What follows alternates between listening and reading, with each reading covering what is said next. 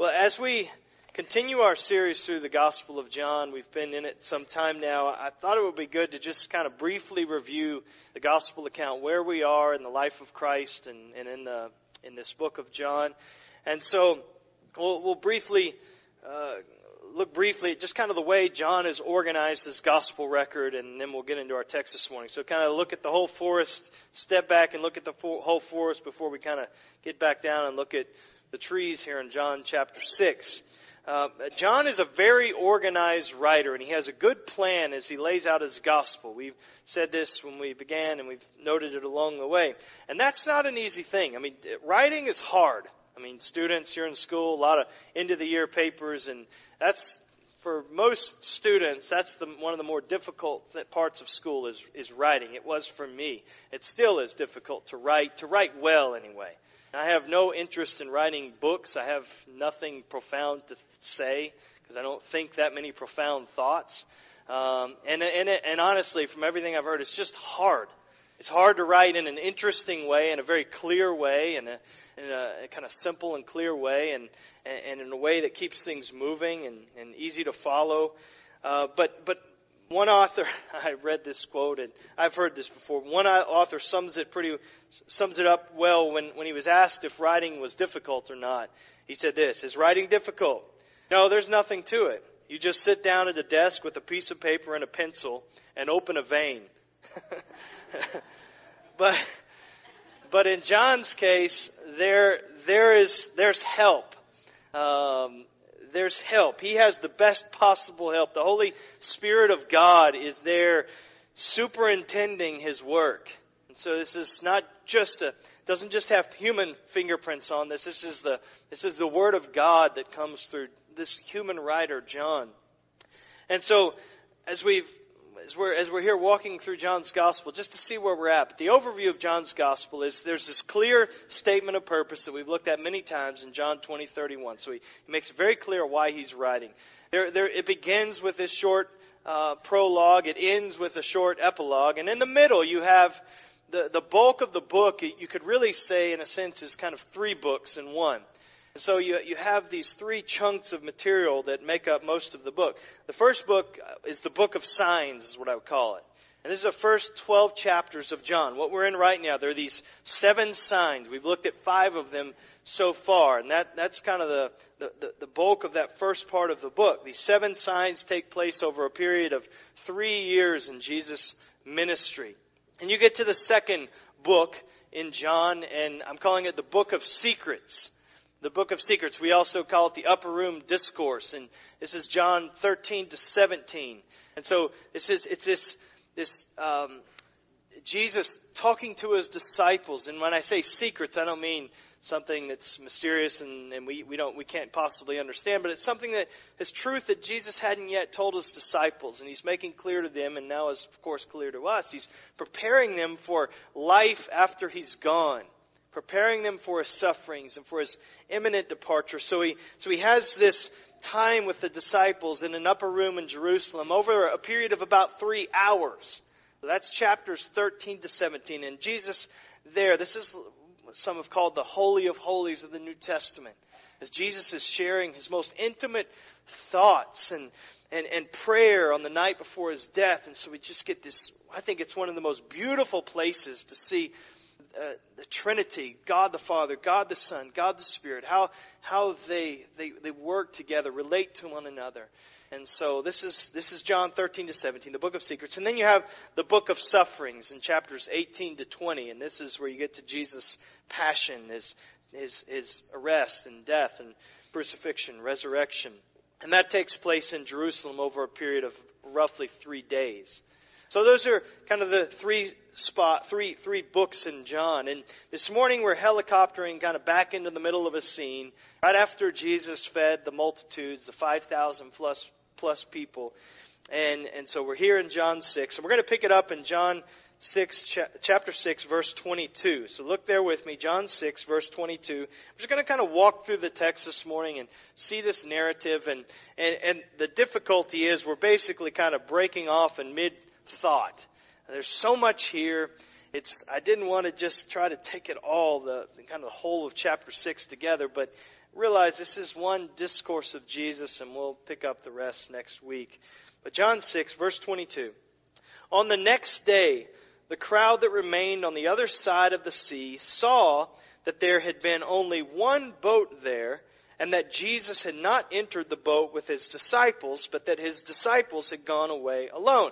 All right, you know what's going on here. And this is one of the things I love about uh, John's gospel is he he has this attention to these little details that I think just just open up and give just full color and vivid color to to this gospel account. But here's here's what happened. So it was on, in a morning. Jesus and his disciples got into a boat on the western shore of the Sea of Galilee, made their way across to the eastern side of the Sea of Galilee. And remember, Jesus went away to, to rest, to teach his disciples, to pray. And as soon as they got there, they, Jesus sits around with his disciples, but then these crowds start coming to them. And they come and they're looking for him to heal him. And so they spend all day healing these multitudes of people, and the crowds just continue to build. So there are thousands of people gathered in this hillside on the eastern side of Galilee.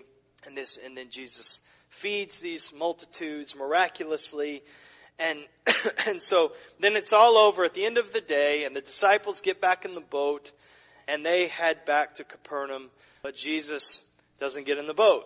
That's basically what we're seeing there in verse 22. And the crowds notice this. They think, wait, the disciples got in the boat, but where in the world is Jesus? Where, where is he? Where is he? He's not in the boat. So, so the disciples push away. They rowed to Capernaum, and the crowd is left thinking, what about Jesus? Where is he? What, what, what happened? Did they, did they forget him? They're going to, to turn around in a little bit and come back, and Jesus is going to say, you forgot me!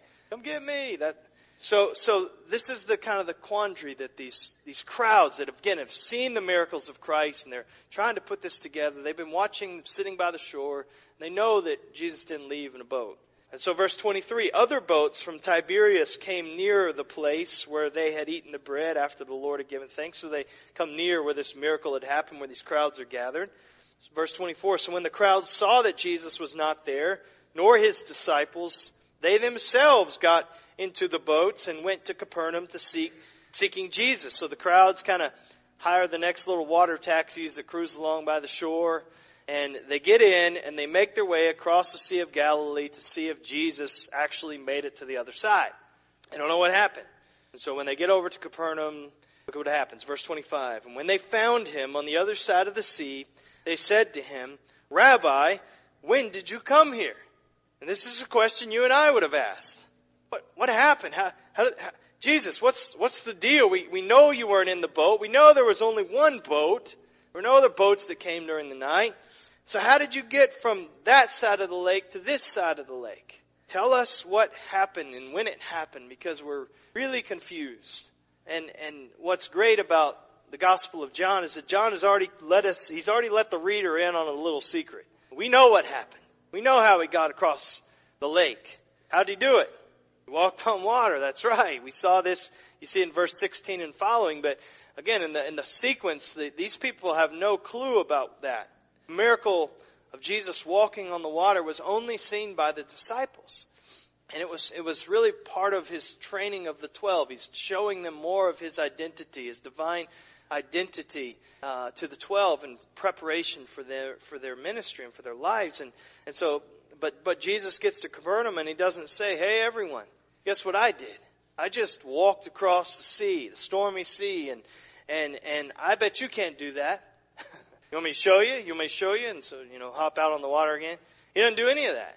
And and and so in terms of in terms of how he uses this sign for the crowd, it's not to show and to prove that he's God. That they don't have a clue that that happened, that event happened. We, the reader, know, but, but they didn't know.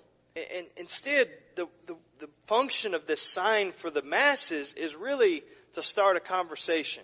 And that's what happens. He, he knows the people will be confused by the sequence of events and by the timing, and so they find Jesus, they ask him these questions, and, and Jesus uses these, this opportunity of their questioning to share the most important thing about himself. And it's going to be this that he alone gives eternal life. It's just, again, all a setup.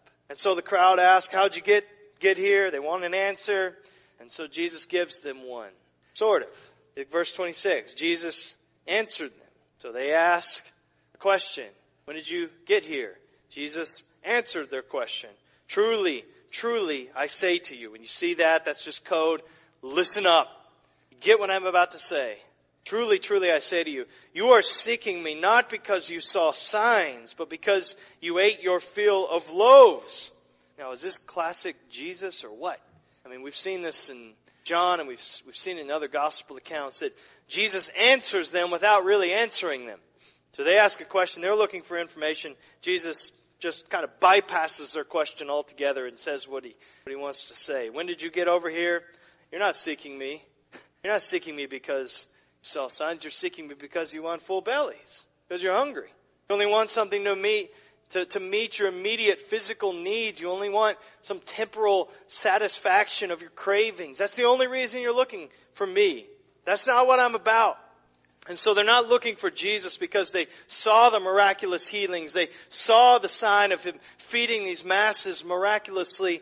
And, and, and so they, they, He must be the Son of God. Remember, this is why John has recorded these signs so that we might believe that He is the Christ, the Son of God. But this is not why they're looking for Jesus, because we want to worship you, we want to believe you, we want to follow you, Jesus. No, they're, they're looking for Him because they have the munchies. And, and they know that Jesus gives bread. And so they completely miss what the sign signifies, is pointing to.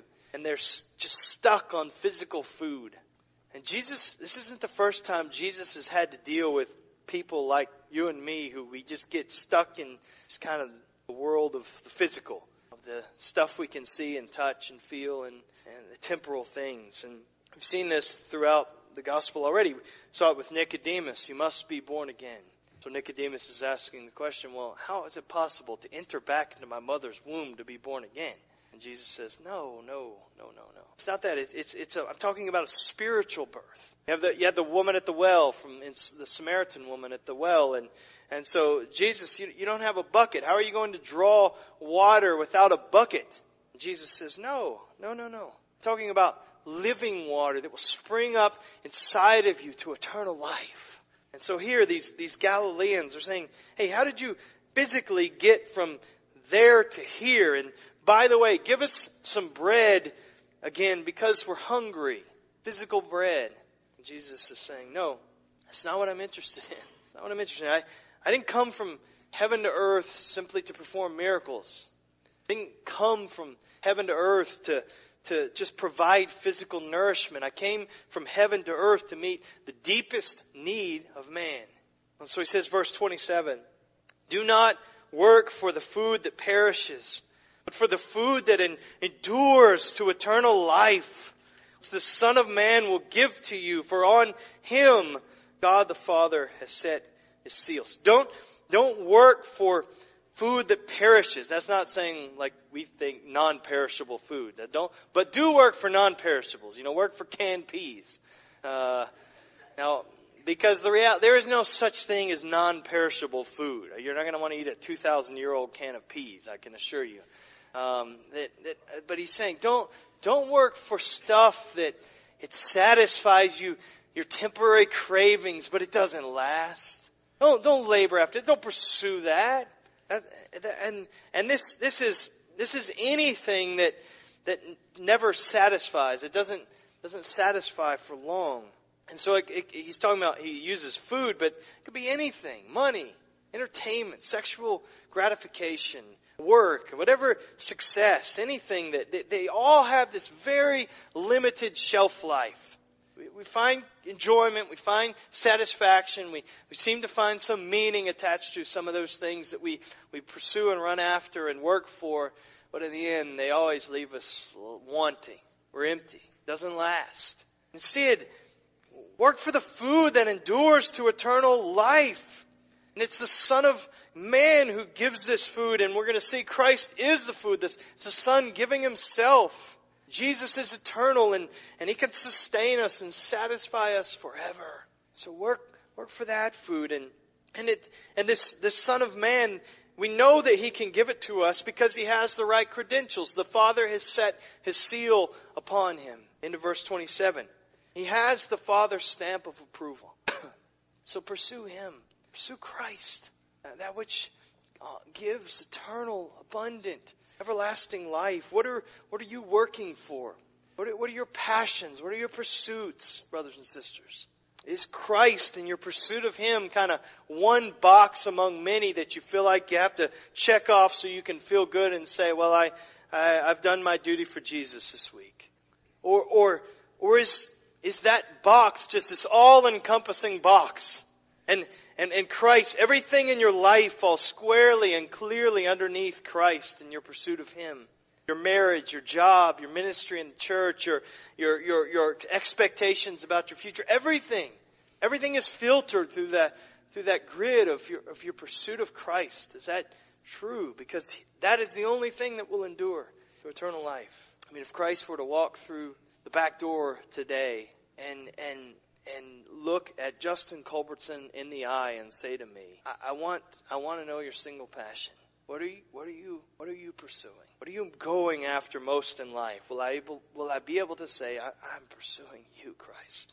Could I say that with sincerity? Because if I can, Jesus will say to me, Any, anything else? Why, why are you pursuing things that will that will just decompose, will perish? Things that have no eternal value. Things you, what you should pursue is me. Pursue me. How well am I conveying this to my family, to my children, to, to, to my friends? How, how well are you, and brothers and sisters, conveying this to one another? What is your greatest passion and pursuit? And what Jesus is saying, this is just a mantra that we need to just drill into our heads. Eternal over temporal. Just drill that into your brain and into your heart. Eternal always trumps temporal. And, and God is focused on what does not perish, and so should we. We'll see this again throughout John. So Jesus is saying, don't work for food that perishes. Just ah, there's all kinds of things we crave and we look for for satisfaction and to sustain us, but none of it lasts. Pursue me. And then verse 28, we see the response of the crowd. Then they said to him, What must we do to be doing the works of God? Notice what happens here. These Galileans, they, they, they, they only focus in on one word that Jesus says. They just hone in on this one word, and it's work, labor. They, they completely miss the big picture of what Jesus is saying, and so they, they ask, What must we do to be doing the works of God? And notice that they ask about works, plural. The works of God. Give us a checklist, Jesus. Tell us what the 15 or 20 or 200 or 1,000 things we have to do to, to earn, to start, so we can start doing them and somehow earn the food that endures to eternal life. What are the works that we're supposed to do, Jesus? What does Jesus say in response? Verse 29. This is the work of God. Singular. This is, this is the only thing that is necessary. This one singular thing is all God is asking of you, requiring of you. And what is it? That you may believe in Him whom he has sent. He's tying this verse, this truth, it's tied back right into the very purpose for which he's writing. I've written these things so that you may believe Christ in Christ, the Son of God. Isn't, isn't that good? I mean, how he, he's tying it in. So he takes this incredible story, this feeding of the 5,000, this encounter with these, these Galileans, and he brings it right back to why he's writing the book. The one thing God wants from us is to believe. It's faith. Faith faith alone. And they push back a little though. Verse 30. So they said to him, And what sign do you do that we may see and believe you? What work do you perform? Okay, so if we're supposed to believe and that's it, what are you going to do to, to show us that we might believe in you? Now, sure, okay, yeah, we see, we saw the, the healings all day long, healing people that are crippled from birth, and blind people seeing, and lame people walking, and, and deaf people hearing. Yeah, yeah, yeah, whatever. That's kind of routine. And yeah, we saw you feed 20,000 people with a little boy's sack lunch by just multiplying this food. Whatever, yawn. We want to see a sign, and if we could see a sign, then maybe we believe in you, Jesus. They want, they want him to go one better. Verse 31. They go on. Our, our fathers ate the manna in the wilderness. That was a sign. As it is written, He gave them bread from heaven to eat. So trying to, kind of trying to pull rank on Jesus here. They, they, have watched him do these incredible miracles and feed thousands of people. But now they say, okay, all right, we hear what you're saying. But remember, remember back Exodus 16 when manna was just falling from heaven. Day after day. And Moses was causing this to happen again every day. It just kept coming. And it wasn't just some isolated miracle, Jesus. It was coming every single day. So actually, Moses seems to be greater than you. So, so can you do a sign that shows you're greater than Moses? I think that's the, that's the idea here. And then Jesus basically just kind of lays a smackdown on him here. it's my interpretation of this. They, they, they push back, and he just comes back and says, verse 32, Truly, truly, I say to you, you better listen to this. It was not Moses who gave bread from heaven. My Father gives you the true bread from heaven. For the bread of God is he who comes down from heaven and gives life to the world. Now notice the tense of those verbs. You see that? Verse 32. It was not Moses who gave, past tense, you bread from heaven. It was, it is my Father who gives, present tense. We expect him to say, it wasn't Moses who gave manna from heaven. It was my Father who gave you manna from heaven. He didn't say that. He says the Father gives bread from heaven, true bread. So what is Jesus saying? He's saying what Moses, what Moses did was insignificant compared to the bread that is me. That, that manna was inferior to what the Father is giving you today. In fact, that was, that was just a foreshadow. That was a, that was a, a foreshadow of what is fulfilled in my coming. That they were trying to say that the manna was better because it came every single day, and Jesus is saying, You only need me once. Feast on me once, and you'll be satisfied forever. That, that, that, that manna stuff was about me, that was foreshadowing me, and that I was to come. Manna from heaven was temporal, but the eternal bread is here. It's here now. Don't miss it. The manna is a, a shadow of what the substance is. That's Jesus Christ Himself. But they, they still don't get it. We're slow to figure these things out too. Verse 34. They said to him, Okay, sir, it's not just, just kind of a respectful, casual greeting though. Sir, give us this bread always. Okay, all right. I guess, I guess we'd like to eat that. Yeah, okay. We, we want to get what we want. You call it what you want, but give us, give us the bread that we're looking for, and we'll eat it. Give us it always. Just keep giving us bread. And then Jesus really lays it out for them. Verse 35 Jesus said to them, I am the bread of life. He makes it very clear to them. This is a first of these I am statements that we find in the Gospel of John. I am the bread of life. We talked about this a little bit last week. The, kind of looked at the background of some of these I ams. But the roots of these statements that we're going to begin to see come out in the Gospel of John uh, some have said the sign, the seven signs of in John are kind of the backbone of the book. The seven I am statements are really where John works out his theology through through this his gospel account. So, but the roots of these I am statements they go all the way back to Exodus chapter three. In Exodus 3, Moses is wandering around in the wilderness trying to, trying to kind of find some meaning in his life. 80 years old, and, and he doesn't really have any. And so when he comes to the edge of Mount Sinai, he sees this strange, strange sight. He looks off, and there's this small tree or this bush that's on fire, but it's not being consumed. I mean, that seeing a bush on fire not that strange, but it's not being consumed. The flames aren't consuming it. So he kind of takes a detour. He goes over to this bush, and as he approaches the bush that's burning, God speaks to him, speaks from the bush, and he commissions him to go and back to Egypt, to bring Israel out of Egyptian bondage. And so Moses isn't sure that anyone's really going to take him seriously as a deliverer. He had actually tried this 40 years earlier and it didn't really work out. And, and so now he's being sent back to do that work. So he's concerned about how he's going to be received by the Israelites. And, and so he asks God to declare his name for Moses for the sake of his mission. And so Exodus 3 verse 14, God said to Moses, I am who I am. And he said, Say to this people of Israel, I am has sent me to you. I am. It's the Lord. I'm the self existent one. Everything that has being exists because of me. The, the, the, he's the one who is the same yesterday, today, forever. I am. I just am. Of course, we know that the one speaking to Moses out of the burning bush was none other than the second person of the triune God. It's the one who would come, born of a virgin, taking on flesh and bearing the name Jesus. This is Jesus speaking to Moses out of this bush. He's pointing, and so here in John 6, Jesus is pointing back to that event at Mount Sinai, and he's, so they can identify him correctly. I, I am. He's going to make this clear in John 8 that that was his voice in Sinai, but but Jesus is asserting his divinity here. I am ego eimi in the Greek. I myself am. I am here the bread of life. The bread of life. Now, bread was central to life for first century Galileans. Um, it's hard for us to appreciate what this would have, what bread meant to these people, because we have bread, and bread's just kind of an optional. I mean, even people, you get a, I don't understand this, but people get a burger and then they wrap it in lettuce instead of bread. I don't get that at all.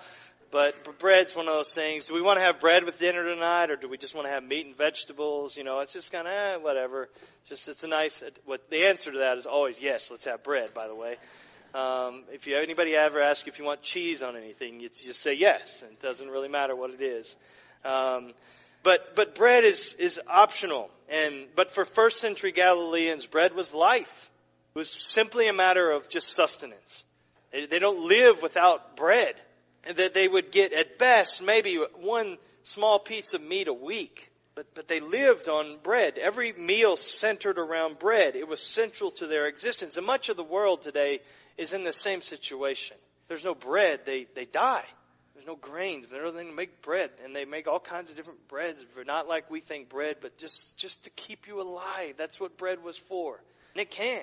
It has stuff to just keep you alive. And so Jesus comes to them and says, let me, let me be crystal clear I'm saying to you. I'm saying that you need to work for this food that endures to eternal life, and this is bread, not this, this bread that's better than the manna that came from, from heaven for, for the Israelites. This is bread that the Father sent in this earth. He says, I am the bread of life. I am absolutely central to your existence. You, you need me to, to, to live the next day. You need me. I mean, you can pursue all kinds of other things. You can chase this and crave this and pursue that and run after that and work for this. But that's all for naught if you're not feeding on me. I'm the, I'm the bread of life. There's nothing else.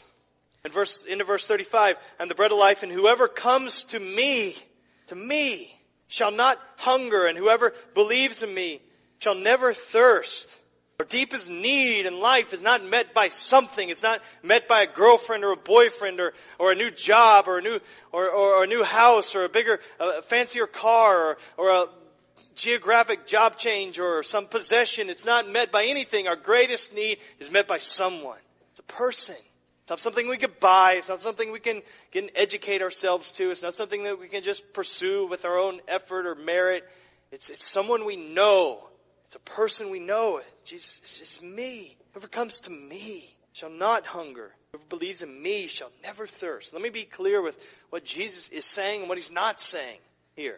He's not saying that, that we will or should stop pursuing, stop hungering and thirsting for Jesus. It's like we got to take our medicine once and then we just kind of gulp it down and then, oh, good, never have to do that again. I can kind of go on my life. I, I believed in Jesus and then we go on. That's not what he's saying. I mean, one of the, the, the main purposes of our study of John, if you remember when we began this, whenever it was, um, I said one of the, the things that I continue to pray for you is, is, and for myself, is that we would have this insatiable hunger and this unquenchable thirst for Jesus Christ. That's what we want. We want more of Him, know Him more, just pursue Him, hunger for Him, be satisfied in Him. And so He's not saying we should stop hungering for Him if, if we've believed in Him. He's saying that the emptiness, that, that core inside of us that longs for something, it will be satisfied in Him. And it will be filled with Jesus. You, I was thinking of how to compare this. You compare this, I was thinking comparing it to marriage. It's probably not a perfect comparison, but that, that analogy is made elsewhere in Scripture. And so when Brooke and I came to be married, I said to her, and she said to me something along these lines I am forsaking all others for you, you alone. I, I am in this for the rest of my life till death do us part. So, so we joined, and, and, and that, that emptiness was filled, and the marriage is consummated forever. It's unbreakable. But that doesn't mean that I stop pursuing Brooke. That doesn't mean she stops pursuing me. I, I, I have a growing passion for I hunger and thirst to, to meet her needs and, and, and, I, and, and I want to, to know her even more and I learn new things all the time about her. And so it's some, some marriages, and again, I'm not trying to hold up like this is our marriage. Every day is, you know, sweeter than the day before, and in, in the sense of some, it's just nothing but bliss, and and we never have troubles. But but there, but uh, you know, there are those marriages. They begin with those vows till death do us part, and then it's like that's the end. And two years in, they're staring at each other over a plate of mashed potatoes and nothing to talk about. And they've, they've, they've stopped pursuing each other, at least one has, and they don't hunger and thirst for their spouse anymore. This, this, this can happen with Jesus. This is why, this is one of, again, why I'm praying this for our flock is that maybe you've said, Jesus, I believe you. I, I believe in you. Save me. And He did. He gave you life.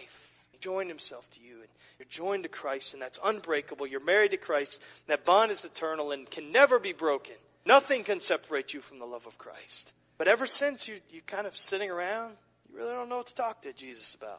Just, just kind of, just kind of existing, living under the same roof. You've, you're not, you've stopped pursuing Him. You don't hunger and thirst for Him anymore. If that's you, I just, just beg the Lord to start here and confess that to, to God. And this is where I am, Lord. Revive my heart, Lord. Revive me. I want to know You. I want to, I want to thirst for You. I want to be satisfied and, and sustained by You and You alone. Just to, to ask the Lord to help you believe more deeply than ever before. To have this, again, this insatiable hunger, this unquenchable thirst for Christ. Start there. Get around people that, that have it. So Jesus says we can eat of Him, never be hungry again, always be satisfied in Him, always be filled. Then He goes on, verse 36. But I said to you that you have seen me, and yet do not believe. Those who've heard and seen Jesus, but have yet to believe in Him. Mean, there may be those here today. You've, you've been here, you've come to church for years perhaps, and, and you're, you're here and you've heard the gospel many times, but you have yet to really put your trust in Christ. And you have people in your life, you are praying for them. They know the truth, they've heard it, can rehearse it, they, they've memorized the verses perhaps, but they've not personally trusted in Christ. But, but we don't pray for them without hope. For we know, verse 37, that all that the Father gives to me will come to me. My sheep will hear my voice. I have other sheep who are not of this fold. They must come also. All that the Father gives to me will come to me. No one is going to slip through the Father's hands. He, he's, he's not going to miss anyone. And he goes on, and whoever comes to me, I will never cast out. What a beautiful and powerful statement of the eternal security of the believer. Nobody, nothing can take you from his hand. No, he's saying this. No power of hell, no scheme of man can ever pluck me from his hand. Till he returns or calls me home, here in the power of Christ I'll stand. And so we, we have this assurance that nothing can ever, again, take us from the hand of the Father for those that have tasted of the bread of life, believed in him. Then finally, verse 39. And this is the will of him who sent me that I should lose nothing of all that he has given me, but raise it up on the last day. For this is the will of my Father, that everyone who looks on the Son and believes in him should have eternal life, and I will raise him up on the last day. So eating this bread of life provides us with this abundant, everlasting, satisfying life today. He has eternal life, present possession. The Father gives you the bread that satisfies today. And we all who here have tasted of Christ, we, we know that He is good. So we have that. We never hunger again. We'll always be filled. Our deepest needs will always be met. And so, and this is the wonderful thing. No matter what your circumstances are in life, we can find contentment and joy in Christ and the abundant life that He gives to those who trust Him. I mean, I, you, you can travel to some of the most difficult places in the world, some of the poorest nations of the world, and you find believers. And there's this radiant joy. They have nothing, but they have Christ, and they're satisfied. They have eternal life, and that's it. That's all they need. And we, we can get so cluttered. We get so distracted by all the stuff and the clutter in our lives, and so we, we can miss out on that. Or you, you see believers that go through difficult sufferings, whether it's persecution, persecuted brothers and sisters around this world, or, or sickness, disease, or death, loss, whatever it is, abandonment, whatever it is, and, and yet they do so with this confidence in Christ and this contentment in Him. They have eternal life. No matter what happens, they have Christ. But there's also this eternal promise that we, we will be raised. When, you when you die and your body is in the grave, it won't stay there. It will be, it will be raised up. It will be brought together with your soul, and, and, and, and the two will be will come together to form this glorified body that will last forever and you will reign with Christ for eternity. This is hope. No more pain, no more tears, no more sin. No more sin. And that's what the bread of life does. I was thinking about this last night, and I don't even know why. I just I started, well, started because I was I was thinking about my mom, and and and and and, I, and here Mother's Day is coming up, and and it kind of got me thinking of her and and her her death. She was died uh, five and a half years ago now and and it kind of led me down a road. I've started thinking theology of cemeteries, graveyards. I know that's a morbid thought to have on Saturday night, but I I spoke at a men's retreat this weekend. I was tired, so maybe that's what it was. Sleep deprivation will do weird things to you, but but we tend to think of cemeteries as sad places, and I mean they are. There's sorrow, there's loss that's associated with that place, and and that's certainly true. And we have one right next to us here, and I know some of you have family members. I know of at least one child and at least one mother who's buried there, and and I, I mean that would not be a bad way to spend a few minutes today to walk over there and walk through there, and just in light of what we're looking at today. But my, my mom is buried in a cemetery in Miami, Oklahoma. It's spelled like Miami, but it's not Miami. It's Miami. Miami Indians, Miami University in Ohio. They pronounce it wrong on TV all the time, but. Um, but my my dad no longer has a house in Oklahoma, and so we don't really have many reasons. We have some family, but we don't really have a place to stay to go up there. So I so it, it, I to be honest, it saddens me to think that I, I don't know uh, when I'll be back up there and we'll be able to go to the grave of my mother. I mean, there's no there's no plans and no expectation of doing that anytime soon. And you may be thinking, but Justin, your mom's not there. Your mom's your mom's with Christ. This is, this just where her body was laid, but she, she's with Jesus. And you're right. And that's absolutely true, and, and I have to remember that. But the, in the back of the, my mind, I'm, I also have this thought. It, it's okay to have some sense of longing for, for that grave site. Why? Because God's not done with that grave.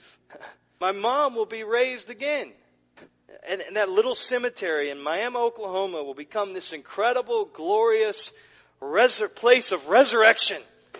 And, and because my mom is in Christ, the grave will no longer hold her body.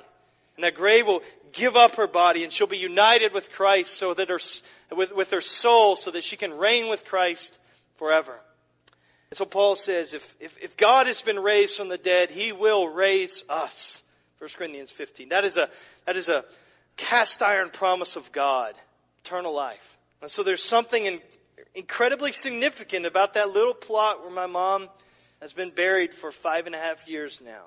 She's coming out of the ground. And how do I know that? Because Jesus is the bread of life. And, and all those who believe in him will be raised on the last day. Do you, do you, you have that assurance? Do you want to be raised again on the last day? You want to live forever with the Lord? Do you, do you, do you want abundant life now? The eternal life that we have now, present possession. It all comes down to this. Have you, have you eaten of the bread of life? His name is Jesus. And today, He's calling you to believe in Him. For some of you, that means believing for the first time. You've never trusted in Christ. And, and so you need to put your faith in Him for the first time and be born again to this living hope Brothers of you, for those that already know Christ and already have, have tasted of this bread, we, we go on believing more deeply in Him, growing in faith. Jesus says, I am the bread of life. Whoever comes to me shall not hunger. Whoever believes in me shall never thirst. That is an open invitation. It is a true gift. There are no strings attached. It's not that you have to clean up your life. I mean, this is how the this is how the Jews and the Jewish system kind of what they kind of did with this this truth of Christ. They they because it ran completely against the grain of their religious system, the way they thought. They, they, it was all about merit for them. It was about doing enough works of God to get on God's good side. But their need was deeper than they ever imagined. They, they thought that they could somehow do that, and that's impossible. And, and, and the free offer of the gospel trips us up as well. Surely I, I've got to do something something to, to, in addition to believing to be saved. Surely I have to clean up my act first. Surely, surely I've got to kind of get my life in order. And then Jesus will take me. It's not it. No. Just believe. Believe. Come to Jesus with empty hands. I, I got nothing, Lord. There's an old hymn. There's nothing in my hand I bring. Simply to the cross I cling. Naked I come to thee for dress. Helpless I look to thee for grace. That's how we come to Christ. Let's pray.